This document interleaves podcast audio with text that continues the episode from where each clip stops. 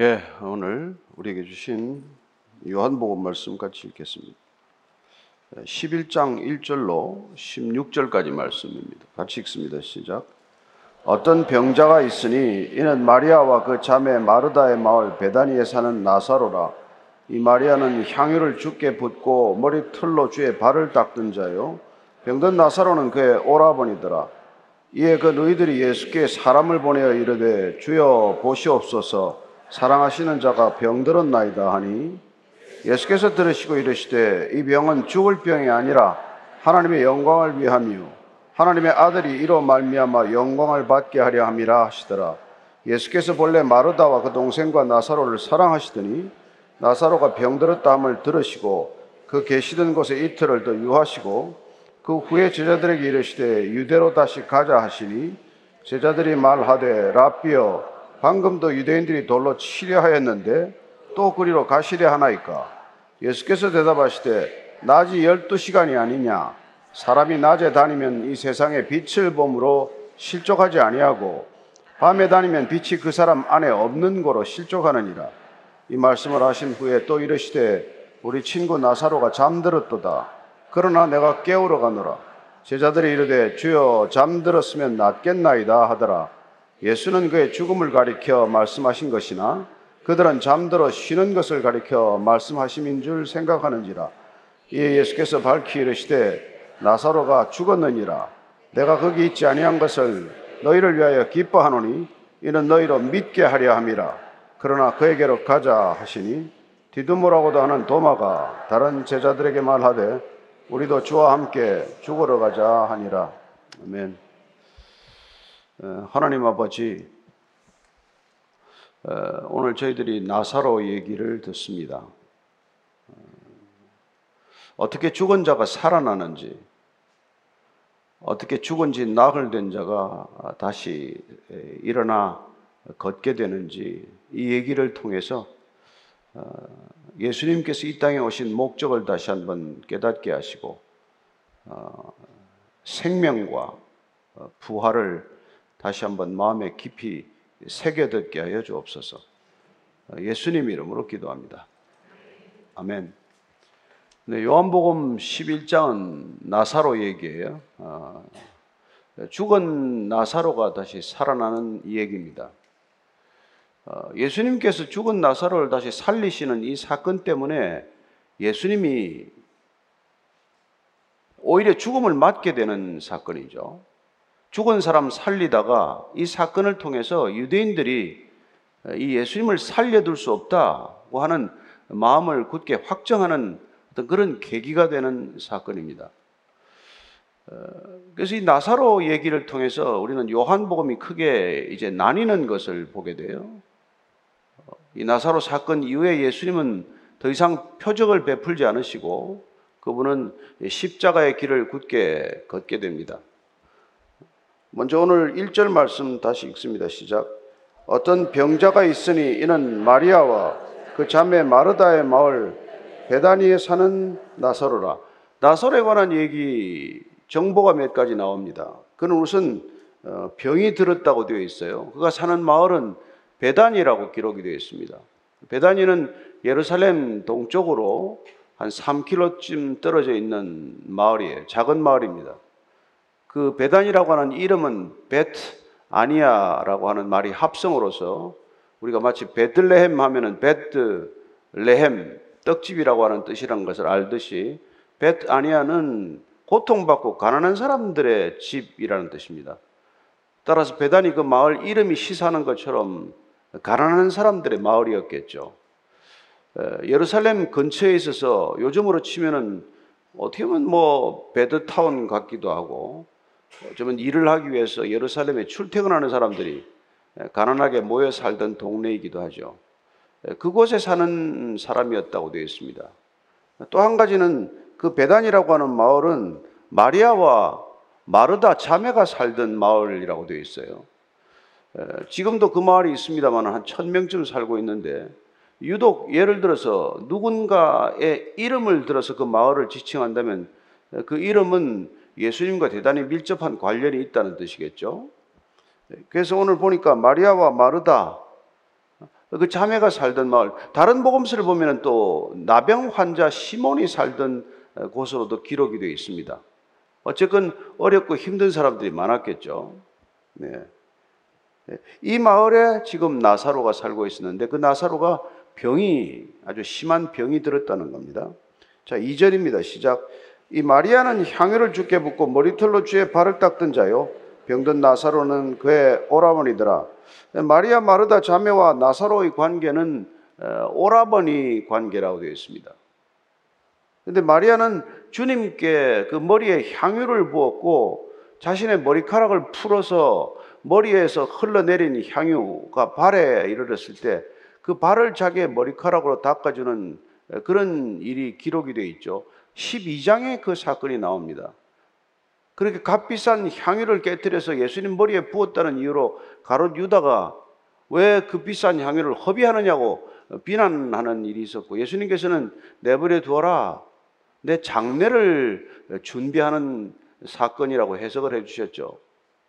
어쨌건 그 마리아와 마르다가 예수님을 얼마나 사랑하는지를 나중에 또 보게 됩니다만은 그 자매의 오빠였다는 것이죠. 그게 지금 나사로에 대한 우리가 얻을 수 있는 정보입니다. 자, 3절입니다. 시작. 이에 그 누이들이 예수께 사람을 보내어 이르되 주여 보시옵소서 사랑하시는 자가 병들었나이다 하니 자 보니까 오늘 그 누이들이 지금 오빠 나사로가 어, 심각한 병에 걸리자 예수님께 사람을 보냅니다. 전가를 보내서 예수님 제발 좀 어, 와주십시오 그런 뜻이겠죠. 사랑하시는 자가 병들었나이다. 예수님께서 마리아와 마르다도 사랑하지만은 이 나사로도 사랑하시지 않습니까? 예수님이 사랑하는 나사로가 지금 병이 들었다는 거예요. 우리는 예수님이 사랑하면 병이 안 들어야 한다고 생각할지 몰라요. 근데 예수님이 사랑하시는데 병이 들었다는 것입니다. 복음서를 보면은 그런 얘기들이 자주 나오지 않습니까? 예수님과 함께 배를 타고 가는데 풍랑이 일어요. 배가 뒤집힐 것 같은 시간을 만납니다. 예수님과 같이 동행하면은 무슨 일이 없어야 되는 것 아니겠어요? 그렇지 않다는 거예요. 오병이의 기적을 베푸신 예수님하고 다니면 굶는 일이 없어야 되지 않습니까? 그런데 예수님하고 같이 가다 제자들이 배가 고파서 먹을 게 없어서 추수할 남의 밭에 들어가서 밀 이삭을 손으로 비벼서 잘라 먹는 일이 있단 말이에요. 그래서 도대체 우리는 왜 예수님하고 다니는데도 이런 일이 있냐? 예수님 믿는데도 왜 이런 일이 있냐? 예수님이 사랑하신다는데 왜 병이 들어서 죽을 병에 걸리냐? 이런 질문들을 끝없이 하게 된다는 것입니다.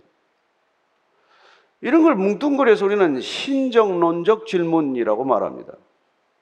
과연 신은 있는가? 과연 신은 정의로운가? 신이 정의롭다면 왜 이렇게 악한 자들에게 선한 사람들이 시달리고 억울한 일을 겪는가? 왜 하나님이 살아계신다는데 하나님은 선하신 분이라는데 이토록 이 세상에 악이 만연하는가? 이런 질문들은 다 동일한 궤적의 질문이에요. 왜 예수님이 사랑하신다는데 이렇게 병이 듭니까?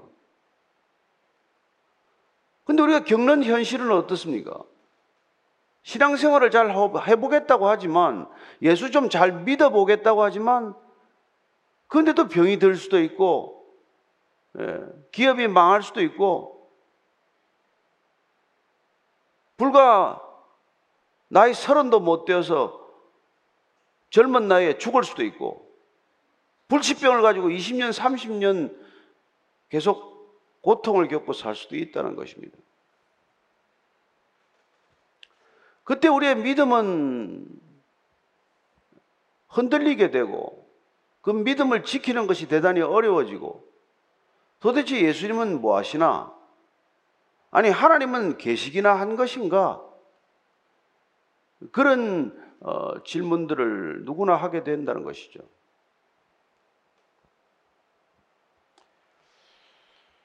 근데 예수님께서는 이 사랑하는 자가 지금 병이 들었는데도 불구하고 쉽게 올라갈 생각을 또 하지 않아요. 그리고는 이렇게 해석해 주십니다. 4절입니다. 시작. 예수께서 들으시고 이르시되 이 병은 죽을 병이 아니라 하나님의 영광을 위함이요 하나님의 아들이 이로 말미암아 영광을 받게 하려 함이라 하시더라. 이 앞에 보면은 평생 눈이 멀었던 자, 날 때부터 눈먼 자의 눈을 뜨게 하는 사건이 있죠. 제자들이 묻지 않았습니까? 아버지 죄입니까? 본인 죄입니까? 예수님께서는 그런 신정론적 질문에 그러나 어찌됐건 우리가 알아들을 만한 대답을 해주시기는 했어요. 저 날 때부터 난 사람은 이제 하나님께서 무슨 일을 하려고 하시는지를 나타내는 사람이다. 이렇게 해석을 해 주셨듯이 지금 이 나사로의 병들어서 죽게 되었다는 전가를 받고 나서 이렇게 말씀을 하시는 거예요. 죽을 병이 아니다. 오히려 나사로의 이 병을 통해서 하나님은 영광을 받게 될 것이다. 또한 하나님의 아들이 이 일로 말미암아서 영광을 받게 될 것이다. 이렇게 말씀을 해 주시는 거예요. 죽을 병이 아니다. 사실은 죽게 되는 것이죠. 그리고 죽은 사람을 살리는 일을 일으키게 될 것입니다. 사실 사복음서를 보면은 요한복음 이외에도 죽은 사람 살리는 사건이 있어요. 누가복음 7장이나 마가복음 4장에 보면은 예, 나인성 과부의 아들이 죽었는데 상해를 메고 가는데 그 자리에서도 살려놓지 않습니까? 회당장 야이로의 딸이 죽었는데도 그 딸을 또 달리다쿰 이렇게 세운단 말이에요. 사실 보면은 그 두 가지 사건이 기록되어 있지만은 기록되지 않은 또 다른 사건들이 있을 수 있다는 것을 우리가 추정할 수 있고 어쩌면 이제 이 나사로 사건은 여러 가지 표적들 중에서 마지막 표적이 될 것이고 예수님께서 살아 생전에 이 땅에 오셔서 이렇게 했던 수많은 일들, 수많은 표적들 가운데 그 표적들이 무엇을 향해서 줄곧 달려가고 있는지를 우리에게 한번 정리해 주는 사건이 될 것입니다. 사실 예수님께서 이 땅에 죽은 자 살리러 오신 것이 목적이었어요. 그래서 그 얘기를 먼저 미리 말씀해 주지 않았습니까? 마태복음, 아, 저, 요한복음 5장 21절입니다. 같이 읽습니다. 시작. 아버지께서 죽은 자들을 이렇게 살리심 같이 아들도 자기가 원하는 자들을 살리시느니라. 하나님께서 죽은 자 살리는 것, 그리고 하나님의 아들도 자기가 원하는 자를 살리는 것, 그 예수님께서 이 땅에 오신 목적이죠. 5장 24절입니다. 같이 읽습니다. 시작. 내가 진실로 진실로 너에게 이르노니 내 말을 듣고 또 나 보내신 이를 믿는 자는 영생을 얻었고 심판에 이르지 아니하나니 사망에서 생명으로 옮겼느니라. 사망에서 생명으로 옮기는 게 그분이 하시고자 하는 궁극적인 일이라는 것입니다. 따라서 요한복음에 일곱 가지 기적이 표적이 기록되어 있지만은 그 많은 표적들은 그 모든 대표적으로 기록된 표적이지만 이 표적에 기록되지 않은 수많은 또 표적들이 있었다는 것을 요한은 마지막에 기록하죠. 그래서 그는 마지막 요한복음 20장 우리가 잘 아는 대로 20장 20, 31절을 보면은 다시 한번 읽겠습니다. 시작. 오직 이것을 기록하면 너희로 예수께서 하나님의 아들 그리스도이심을 믿게 하려 하며 또 너희로 믿고 그 이름을 힘입어 생명을 얻게 하려 합니다. 그분의 모든 표적들은 생명을 얻게 하기 위한 궁극적 표적을 위한 그런 예표적 사건들이라고 말씀해 주고 계신 것이죠. 생명을 얻게 한다는 것.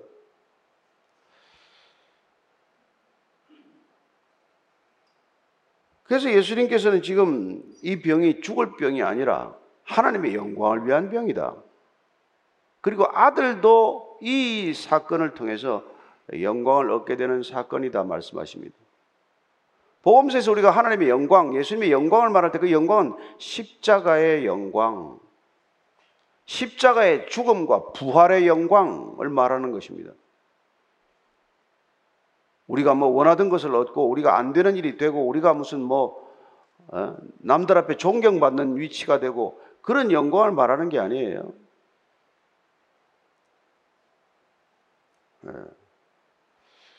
그래서 예수님께서는 아, 이 사건을 위해서 오셨고 이 일을 위해서 궁극적으로 이 땅에 오셔서 제발 내가 그 일을 위해서 왔다는 것을 믿어라. 사망에서 생명으로 옮기는 이 한 가지 목적을 위해서 내가 왔다는 것을 믿어라. 내 말을 못 믿겠거든 내가 하는 일을 통해서라도 그 사실을 믿어라. 라고 줄곧 얘기하는 것이죠. 네. 따라서 요한복음 전체는 그분이 누구인지를 설명하는 것으로부터 시작이 되되 예수님께서는 말씀이시요. 그분은 곧 하나님이시라는 것으로부터 시작이 되는 것입니다. 그리고 사실 요한복음의 끝은 마지막 도마의 고백이긴 하지만 내 주요, 내 하나님이라고 하는 고백으로 이 요한복음은 끝을 맺게 되는 거예요. 그렇습니다. 그분이 하나님으로 오셨고 그분이 하시는 일이란 결국 우리를 사망에서 생명으로 건져 놓는 그 일을 하는 것이다. 그래서 나중에 베드로가 아 이걸 깨닫고 났더니 천하의 그 이름 위에 다른 이름을 주신 적이 없구나. 사도행전 4장 12절 말씀입니다. 베드로의 고백이죠. 나중에 고백이긴 하지만 시작 다른 이로서는 구원을 얻을 받을 수 없나니 천하 사람 중에 구원을 받을 만한 다른 이름을 주신 우리에게 주신 일이 없습니다. 구원이라는 말 대신에 여러분 영생을 바꿔 읽으면 어떻습니까? 다시 한번 읽어볼까요? 시작. 다른 이로서는 영생을 받을 수 없나니 천하 사람 중에 영생을 받을 만한 다른 이름을 우리에게 주신 일이 없습니다. 따라서 우리가 생명 이외의 얘기를 자꾸 하는 것, 영생 이외의 얘기를 자꾸 하는 것, 구원사를 이루시고자 하는 예수님의 그 거대한 경륜 이외에 다른 얘기를 하고자 하는 것들은 사실상 이단에 속한다는 것을 여러분과 제가 분별하지 않으면 예수 믿으면서 실컷 우리는 기복신앙에서 벗어나지 못하는 그런 종교인들과 하등 다를 바가 없는 사람이 되고 만다는 것이죠. 그분은 생명 얘기를 처음부터 끝까지 하고 있는데 우리는 다른 자꾸 예, 우리가 부족한 것을 채우는 것에 관한 얘기를 자꾸 하고 있기 때문에 아무리 예수를 믿어도 예수님 얘기를 들어도 예수님 성경을 읽어도 우리는 아무 변화가 없는 그런 삶을 살고 만다는 것이죠. 예수님이 무슨 얘기를 하는지 귀담아 들어야 할 것이고 그분이 에게 뭘 주시고자 하는지 분명하게 우리는 그 목적을 알아야 할 것이고 그분께서 베푸신 모든 표적들, 기적들, 이적들, 기사들이 무엇을 가리키고자 하는 건지 그걸 분명히 우리가 똑똑하게 지켜봐야 한다는 것입니다.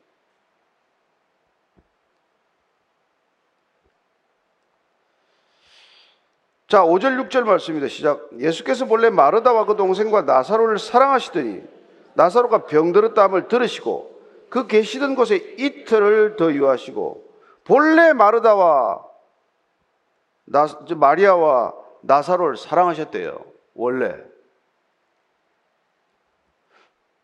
근데 그 원래 사랑하는 나사로인데 그 나사로가 병들었다는 말을 듣고 이틀을 더 그 자리에 머물렀다고 되어 있어요. 어디에 머물렀는지는 대충 앞뒤를 문맥을 종합해 보면은 또 다른 배단위에 머물렀다는 것을 알 수 있습니다. 지금 마리아 마르다 나사로가 살고 있는 배단위는 예루살렘 동편에 있는 한 3km쯤 떨어진 배단이지만은 예수님께서 지금 머무르고 있는 곳은 원래 세례 요한이 많은 사람들에게 세례를 주던 요단 동편 배단이에요.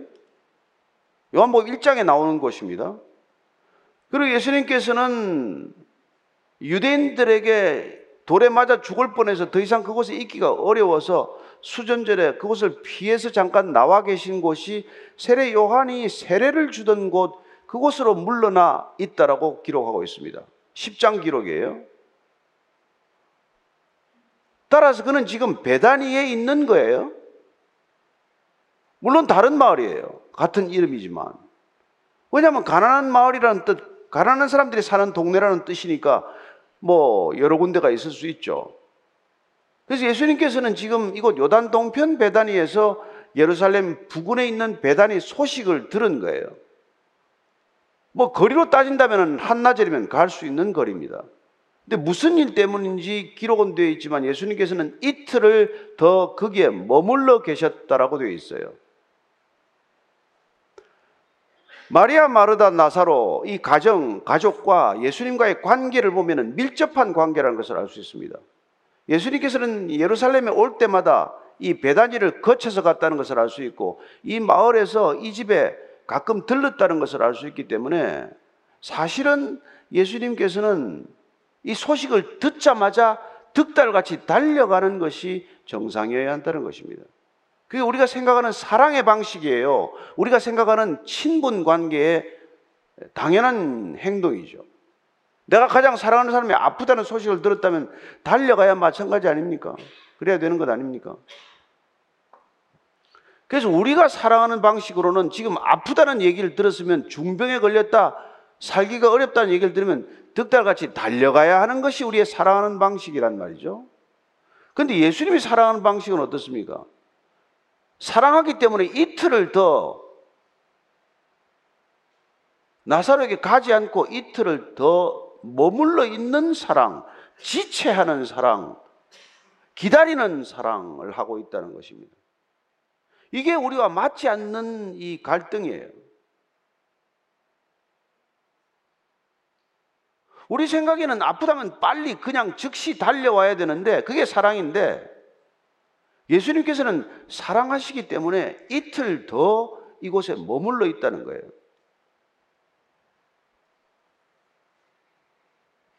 그래서 우리는 예수님이 기다리는 사랑, 때로는 모른 채 외면하는 것과 같은 사랑, 우리의 필요나 우리의 다급함이나 절박함에 즉각 응답하지 않는 사랑, 이 사랑이 이해가 되지 않거나 속이 상하거나 너무 거리가 커서 예수님을 멀리하거나 떠나거나 그럴 수 있다는 거예요. 그러나 예수님은 나사로를 사랑하시기 때문에 이틀 더 이곳에 머물러 있게 돼요.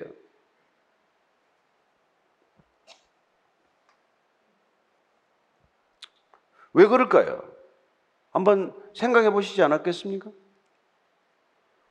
왜 사랑하는 사람이 아프다는데 즉각 안 가고 기다리냔 말이에요. 마리아와 마르다가 나사로를 사랑하는 까닭은 사랑하기 때문에 고통을 단축시켜주는 사랑이에요. 그죠? 빨리 병이 나아야 되는 사랑이란 말이에요. 근데 예수님은 나사로를 사랑하기 때문에 그가 그 얘기를 듣자마자 달려가서 병을 고쳐줘서 몸이 낫게 하는 사랑이 아니라 그가 죽을 때를 기다려서 죽은 나사로를 살리는 게 그분의 목적이고 그분이 사랑하는 방식이다. 이 차이가 느껴지십니까? 이 차이가 보이십니까?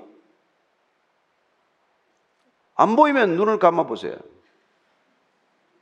한번 곰곰이 생각을 해 보세요. 그래야 우리가 예수님의 사랑과 우리 사랑을 비교해 볼 수가 있을 것이고 예수님이 진실로 사랑하는 궁극적인 그 사랑의 목적이 무엇인지를 알게 될 것 아니겠어요? 우리는 아프면 즉시 낫는 게 우리의 기도 제목이에요. 그러나 어떤 때는 예수님께서 그냥 내버려 두신단 말이에요. 우리는 어떤 어려움이면 그 어려움이나 고통이나 고난이 즉시 해결되는 게 우리의 바램이고 우리의 기도고 우리의 기도 제목이란 말이에요. 근데 예수님은 오히려 시간을 갖고 그 고통이 오래 지속되는데도 불구하고 모른 듯이 내버려 둠으로써 뭘 원하시는 거예요? 그분은 우리의 고통이 신속히 해결되는 것보다도 예수님을 더 알게 되는 것을 원하신다는 것입니다.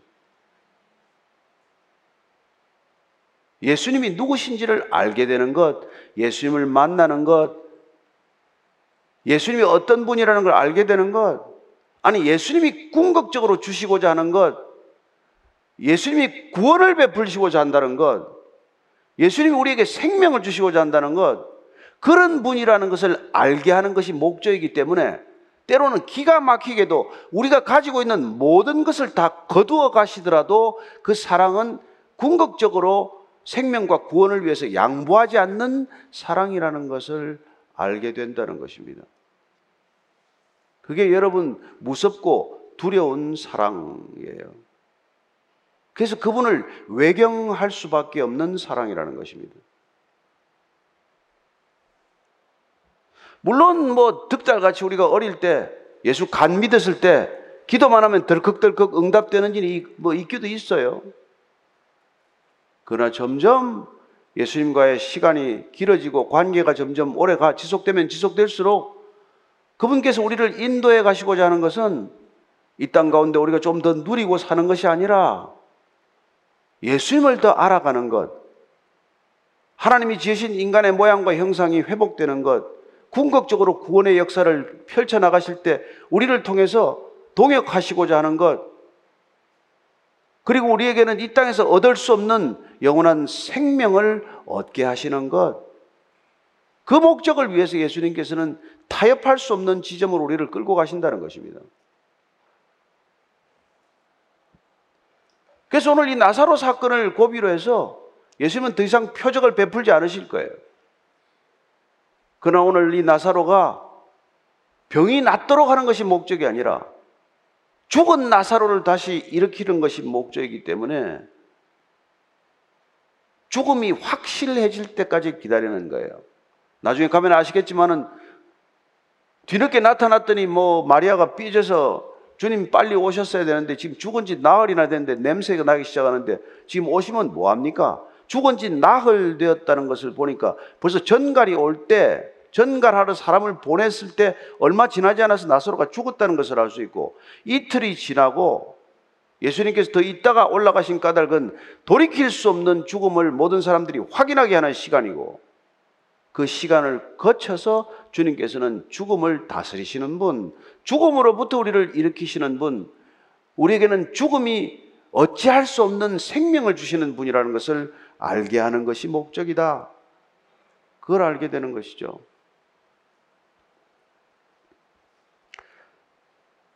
칠절입니다 시작. 그 후에 제자들에게 이르시되 유대로 다시 가자 하시니 이틀이 지나고 나서 이제 예수님께서 제자들에게 말씀하십니다.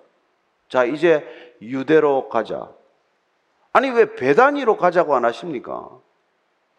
지금 나사로는 베다니에 있고 마리아와 마르다는 베다니에서 기다리고 있는데 왜 베다니로 가자라고 말씀하지 아니하시고 왜 유대로 가자고 말씀하실까요? 그분이 지금 있는 곳이 베다니라서 그럴까요? 아니, 유대는 예수님께서 피해 나오셨던 곳입니다.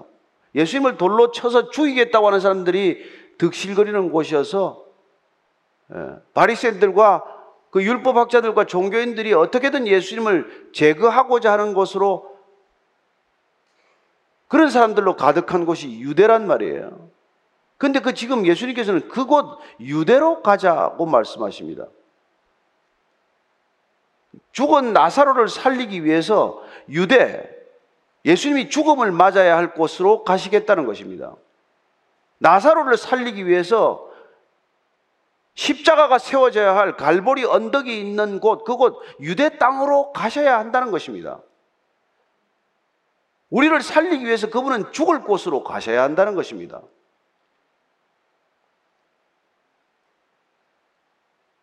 그렇습니다. 죽은 나사로를 살리기 위해서 유대 땅으로 가자고 했을 때 제자들이 오히려 놀라죠. 두려워하죠. 왜 또 유대 땅으로 가자고 하십니까? 그게 8절부터 10절까지 얘기입니다. 같이 읽습니다. 시작. 제자들이 말하되 라비어 방금도 유대인들이 돌로 치려 했는데 또 그리로 가시려 하나이까? 예수께서 대답하시되 낮이 12시간이 아니냐 사람이 낮에 다니면 이 세상에 빛을 봄으로 실족하지 아니하고 밤에 다니면 빛이 그 사람 안에 없는 거로 실족하느니라. 아니, 방금도 거기서 죽다가 죽을 뻔하다가 살아나오셨는데 왜 또 그리 가자고 하십니까? 네, 예수님께서 말씀하십니다. 낮이 12시간이 아니냐? 12시간 아닙니다. 낮은 6시간이에요. 지금 유대인들은 이 24시간을 12시간, 2시간 단위로 갈랐지 않았습니까? 그러니까 12시간으로 이제 하루가 되는 것이고, 그러면 6시간이 낮이고 6시간은 밤이에요. 근데 12시간이 낮이라고 하는 것은 24시간이 다 낮이라고 지금 말씀하고 계신 거예요. 왜 그렇습니까? 예수님이 빛이시기 때문에 그렇단 말이에요. 빛이 있는 곳은 낮입니다. 빛이 있는 곳에 어둠이 없어요. 빛이 있는 곳에는 일할 시간입니다. 예수님이 있는 시간은 지금 일할 수 있는 시간이고 예수님이 있는 시간은 혼한 낮과도 같은 시간이죠. 베드로가 담에색 도상에서 예수님을 봤을 때 아니 해보다도 더 빛나는 빛을 보았고 눈이 멀게 하는 그 빛을 보았던 그 빛, 빛이 있는 시간, 그 빛에 거하는 시간에는 인간이 넘어지지 않는 시간이요, 실족하지 않는 시간이요, 인간이 인간의 본성을 회복할 수 있는 시간이라는 것입니다. 우리는 24시간을 대낮같이 밝히고 살지만은 여러분 이 빛을 밝혀가지고 우리가 예수님의 빛에 거하는 것과 같은 삶을 살고 있습니까? 오히려 밤을 밝히는 곳에는 더 짙은 어둠이 있지 않습니까? 대낮같이 밝혀놓고 살지만 우리는 더 짙은 어둠으로 달려가고 있는 세상을 만들어 놓지 않았습니까? 예수님이라고 하는 빛에 거할 때 실족하지 않을 뿐이지 다른 어떤 빛도 우리를 구원의 빛에 이르게 하지 않는다. 생명의 빛에 이르게 하지는 않는다는 것이죠. 예수님께서 나와 함께 가면 나와 함께 동행하면 예수님이 계신 곳에서는 여러분이나 저나 넘어지지 않을 줄로 믿습니다.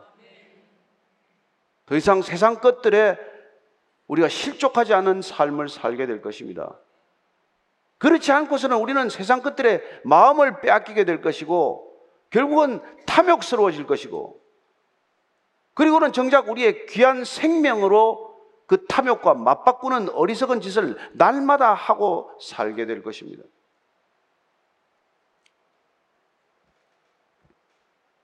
따라서 예수님께서는 밤에 다니면 빛이 그 사람 안에 없기 때문에 반드시 실족하고야만 한다. 넘어지고야만 한다. 사람이 사는 세상이 아니라 사람보다 못한 짐승들이 사는 세상을 사, 만들고야 말 것이라는 얘기나 마찬가지예요.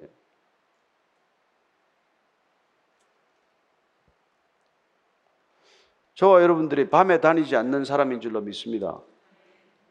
우리는 낮에 다니는 사람들이에요. 우리는 예수님과 함께 다니는 사람들이어야 합니다. 예수님의 빛 안에 머물러야 하는 사람들입니다. 그래 그분께서는 내가 내 안에 내가 내 안에 있으면은 너희들이 많은 열매를 맺게 되지만 너희들이 나를 떠나서는 아무것도 할 수 없다. 아무 열매도 맺지 못한다고 말씀하시는 것이죠. 그렇게 바쁘게 살고 그렇게 열심히 살고 그렇게 죽을 만큼 힘들어 살아도 여러분 나중에 가면 빈손입니다. 유럽 전체를 평정한 알렉산더 대왕이 죽을 때 손을 왜 밖에 내놓아라. 관 밖에다가 내 빈손을 제발 좀 내놓아라. 제국을 이루었던 알렉산더도 죽을 때는 빈손으로 간다. 그 얘기를 하고 있는 것 아닙니까? 알렉산드라 예수님이 다 33살에 죽었어요.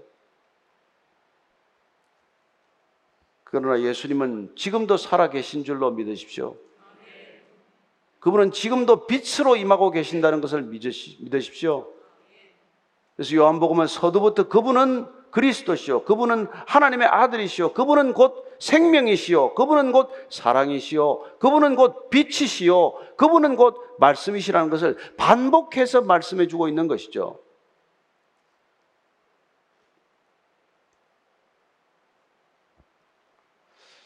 자, 11절 말씀입니다. 시작. 이 말씀을 하신 후에 또 이르시되 우리 친구 나사로가 잠들었도다. 그러나 내가 깨우러 가노라. 아니 죽은 걸 뻔히 아시면서 지금 제자들에게 나사로가 잠들었다. 내가 깨우러 간다. 나사로는 죽었습니까? 잠들었습니까? 오늘 예수님께서는 이 표현을 통해서 잠과 죽음의 비유를 우리에게 들려주고 계신 것이죠. 왜 우리는 날마다 잠듭니까? 왜 우리는 날마다 잠을 자야 합니까? 그리고 잠을 자고 나면 왜 날마다 신기하게 깨어납니까? 어쩌면 주님께서는 하나님께서 이 인간을 이 땅에 지으면서 우리가 살아가는 삶의 실상, 생명이 죽음과 얼마나 가까이 있는지를 매일 밤, 매일같이 기억하라고 우리에게 주신 잠과 생명 아닙니까? 물론 뭐 여러분 잠 안 자고 놀고 싶을 때도 있죠. 예. 잠안 자고 일하고 싶을 때도 있을 것입니다. 그래서 한참 때는 뭐 며칠씩 밤새 일을 하기도 하고 밤새 놀기도 하고 그랬겠죠. 그러나 결국은 우리는 쓰러지게 됩니다. 잠들게 됩니다. 그러나 다행히도 잠들었다가 때로는 누가 깨우지도 않아도 이렇게 벌떡벌떡 일어나죠. 그렇습니다. 잠에서 깨어나는 것이야말로 우리가 죽음에서 어떤 상태로 옮겨갈 것인지에 대한 그림과 마찬가지란 말이에요. 땅에서는 죽음이라고 말하겠지만은 하늘에서는 잠이라고 말하는 것이다. 이렇게도 해석할 수 있죠. 우리는 언젠가 죽음을 맞겠지만 더 이상 이 땅에서는 눈을 뜨지 않겠지만 그러나 우리가 주님 앞에서 눈을 뜨는 그런 날을 맞게 될 때 우리는 이 땅에 살아가면서 날마다 잠들었다가 깨어나는 것이 영원한 생명으로 깨어나는 것의 연습이었다는 것을 알게 되겠죠.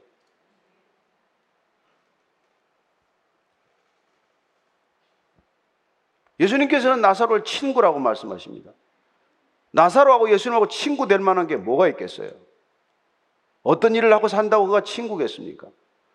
그러나 예수님께서는 그를 친구라고 말씀하십니다. 왜 친구라고 말씀할 수 있죠?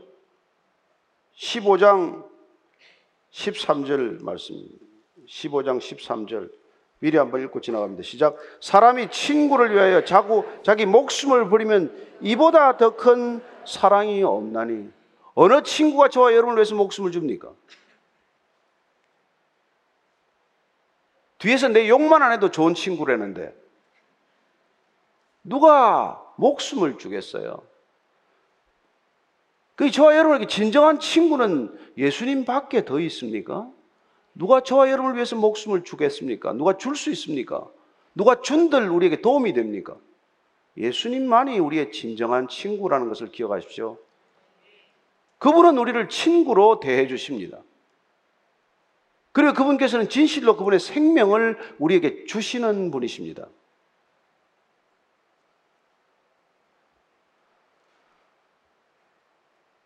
나사로가 잠들었다. 그리고 내가 깨우러 간다. 이 말이 비유로 무슨 말인지를 알아듣지 못한 제자들이 이렇게 반응합니다. 12절 13절이에요. 시작. 제자들이 이르되 주여 잠들었으면 낫겠나이다 하더라. 예수는 그의 죽음을 가리켜 말씀하신 것이나 그들은 잠들어 쉬는 것을 가리켜 말씀하신 줄 생각하는지라.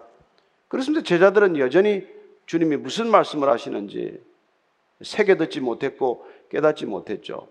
제자들 수준은 늘 이 수준이었고 또 우리도 또한 그들과 비슷한 수준에 있는 것이죠. 예수님께서 다시 정확하게 말씀해 주십니다. 14절 15절의 시작.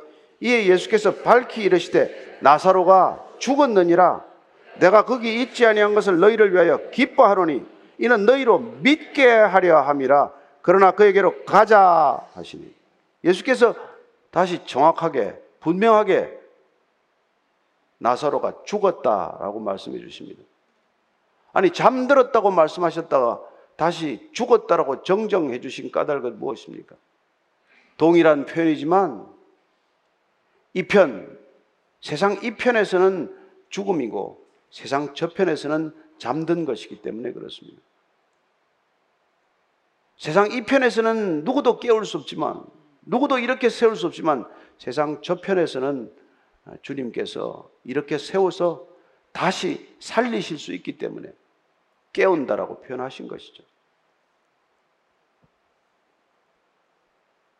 그리고 주님께서 이렇게 말씀하십니다. 내가 지금 그쪽 배단위에 나사로 곁에 있지 아니한 것을 내가 기뻐한다. 아니 어떻게 들어보면 나사로가 죽은 것을 기뻐한다고 말하는 것 마찬가지죠. 예수님이 그때 있었으면은 나인성 과부 아들이나 야이로 아들처럼 살릴 수밖에 없었을 터인데 지금 멀리 떨어져 있었기 때문에 그가 죽을 시간을 가질 수 있었고 기다릴 수 있었고 인내할 수 있는 시간을 허락할 수 있었기 때문에 오히려 기쁘다는 거예요. 예. 왜 그렇게 기쁘다고 말합니까? 너희로 제자들이 믿게 할 수 있는 사건이기 때문에 믿음을 줄 수 있는 사건이기 때문에 죽은 자가 살아나는 것을 목격할 수 있는 사건이 되기 때문에 오히려 기뻐한다고 말씀하시는 것이죠. 제자들에게 가르치시고자 하는 것, 본인이 지금 십자가의 죽음과 부활을 앞에 두고 그 십자가의 죽음과 부활의 희미한 그림자와도 같은 나사로의 죽음과 나사로의 다시 일어나는 사건이 오버랩 되도록 할 수 있기 때문에 내가 기쁘다. 얘기를 해주고 계신 것이죠.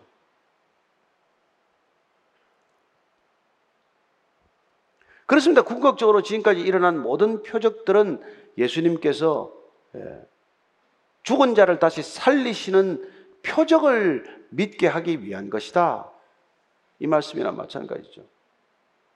우리는 일곱 가지 표적을 다 기억하고 있습니다. 물이 포도주가 되게 하셨습니다. 예. 왕의 신하의 아들을 말 한마디로 낫게 하셨어요. 베데스다 연못가 38년 된 병자를 이렇게 세우셨습니다. 오병이의 기적도 베푸셨어요. 무리도 걸었습니다.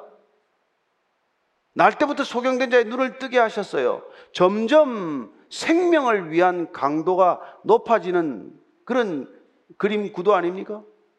그리고 궁극적으로 이제 완전히 죽은 사람, 죽은 나사로를 살리시는 것으로 그분은 표적의 대미를 장식하고 더 이상 표적을 베풀지 않으실 것이고 그리고 이제는 영광을 향해 걸어가는 여정이 시작될 것임을 말씀해 주고 계신 것이죠.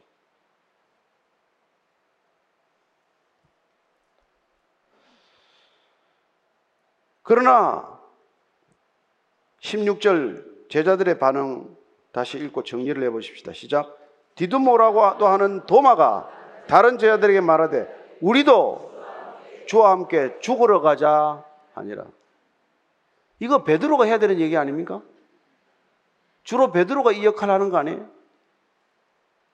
근데 나중에 우리가 20장에 가면 알겠지만 도마가 의심 많은 도마가 예수님의 옆구리와 손에 난 상처에 손을 넣어봐야 믿겠다라고 했을 때 주님께서 친히 보여주셨을 때 그는 드디어 주님을 나의 주로 나의 하나님으로 고백했던 도마죠. 그 도마가 지금 본인도 모르는 소리를 하고 있는 겁니다. 뭐라고 말합니까? 우리도 주님과 함께 죽으러 가자. 본인은 불쑥 입 밖에 냈지만 이 사도들은 실제로 예수님과 함께 죽으러 가는 걸음이 시작되었습니다. 물론 예수님 십자가 지실 때 다 도망가겠지만 그러나 궁극적으로 이 모든 사도들은 모두 다 순교의 길을 걷게 됩니다. 예수님을 따른다는 것, 예수님의 제자가 된다는 것, 그리스도인으로 살아간다는 것, 그것은 예수님과 함께 죽으러 가는 길입니다.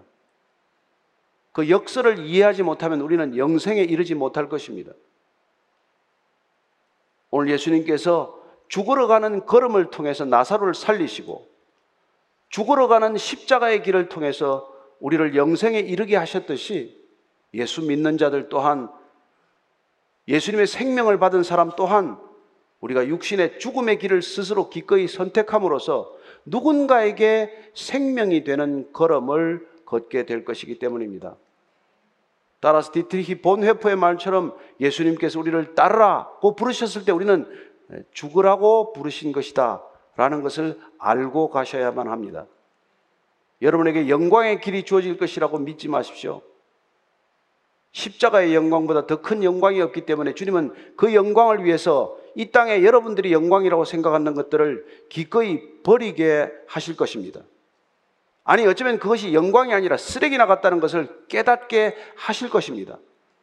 여러분들이 성령 충만하기만 하면 그것이 눈에 보일 것이고, 날마다 성령으로 충만하면 여러분들이 날마다 영생의 길을 걷기 시작하는 길이야말로 이 땅에서의 죽음의 길을 개의치 않고 날마다 기꺼이 선택하고 걸어갈 수 있는 담대한 믿음의 걸음이 되게 하실 것이기 때문입니다.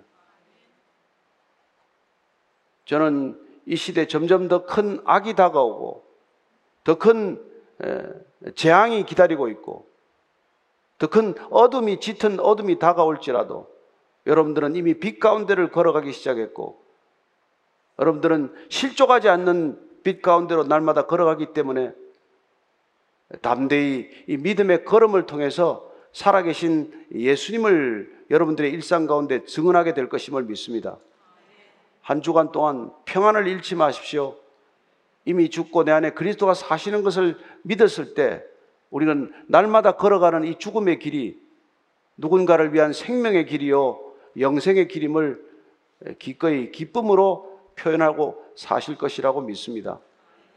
하여 우리는 날마다 기뻐하고 쉬지 않고 기도하고 범사에 감사하는 그 모든 그리스도인의 일상의 삶이 죽음을 이기고 시작된 이 영생의 길이기 때문에 가능하다는 것을 기억하는 진정한 그리스도인들 되기를 축원합니다. 나중에 또 한 사람의 나사로가 나올 거예요. 사복음서에는 나사로 얘기가 두 번 나옵니다. 그 나사로 얘기는 비유의 얘기예요. 부자와 거지 나사로 얘기예요. 둘 다 죽었습니다. 나사로는 아브라함의 품에 안겼어요. 부자는 지옥에 갔습니다. 목이 타서 물 한 방울을 달래지만 얻어먹지 못해요. 그래서 나사로에게 부탁합니다. 나는 이 고통을 받을지라도 내 형제들에게는 여기 오지 못하도록 좀 얘기 좀 전해달라고. 뭐라고 말씀하셨을까요? 예수님께서. 모세로부터 선지자들이 이런 이 성경 말씀을 믿지 아니하면 죽은 자가 다시 살아나서 찾아올지라도 믿지 않을 것이라고 말씀하십니다. 예수님이 비유로 말씀하신 나사로는 실제 인물이 아니에요. 그러나 어쩌면 죽었다가 살아난 이 나사로를 다시 비유에 등장시켰으리라고 저는 생각합니다. 나사로는 그 이름의 뜻이 하나님은 도우신다는 뜻입니다. 다시 말씀드려서 하나님의 도움이 필요한 나사로라는 뜻이기도 하죠. 그런 점에서 저와 여러분은 모두 하나님의 도움이 필요한 나사로와 같은 존재라는 것을 기억하십시오. 우리 모두 다 죽었다가 다시 살았다는 것을 증언해야 할 책임이 왜 뒤따르는지를 기억하는 한 주간의 삶이 되기를 축복합니다.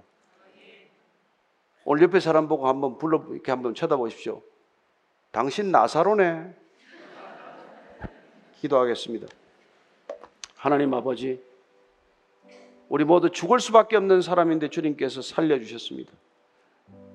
일어나라, 빛을 발하라. 그리고 이 세상에 권능을 내가 부어줄 터인데 땅끝까지를 내 증인이 되라 말씀해 주셨습니다. 주님, 이 세상 살아가는 목적과 사명이 분명한 사람 되게 하시고 하루하루 살아가는 동안 주님과 함께 동행하는 기쁨보다 더 큰 기쁨이 없음을 우리의 인생 전체가 증언하는 삶이 되게 하여 주옵소서. 주님 죽었던 우리를 살리셨사오니 살았다고 하나 죽어 있는 이 세상을 향하여 영생이신 주님을 날마다 선포하는 담대한 믿음의 사람들로 살게 하여 주옵소서. 예수님 이름으로 기도합니다. 아멘.